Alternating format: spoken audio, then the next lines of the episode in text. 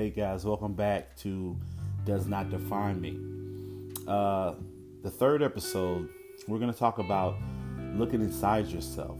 You know, especially having a mental illness, a lot of a lot of people with mental illness can, you know, get beside themselves and forget who they are. But if we look inside ourselves, then we can understand who we are, we can manage our symptoms and, and have a productive life really.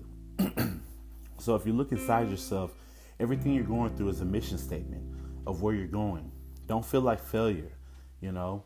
Look at it as an opportunity for what's to come and to find your purpose and passion. I believe the first step of looking inward, I know it was hard, but sometimes we got to put down the phone to figure out who we are. I know for me, when I was down and out, when my mental illness was taking over me, you know, one day I had to make a decision. I either let it make me or let it break me. So I got off social media for about two years and I started to read books and watch educational videos, and it really helped me, you know, to really look inward.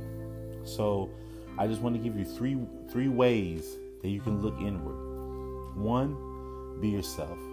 Whatever God has blessed you with, whether it's painting, singing, or in, maybe in inventing, be yourself and hone in on your skills. Two, figure out what you're passionate about. What gives you energy each and every day?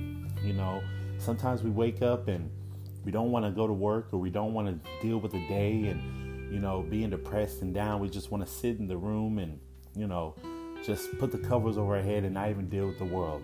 But sometimes you got to figure out what you're passionate about, what gives you energy, what gets you out of bed to really go for it. And three, spend time with yourself. Take a moment to get to know yourself. I know for me, it took a it took a minute, but I used to read books and everything like that and just, you know, got to understand what is Fonda like? What is Fonda love? What movies do I like? What books do I like to read? What shows do I like to watch? Well, at the time, I wasn't really watching any shows.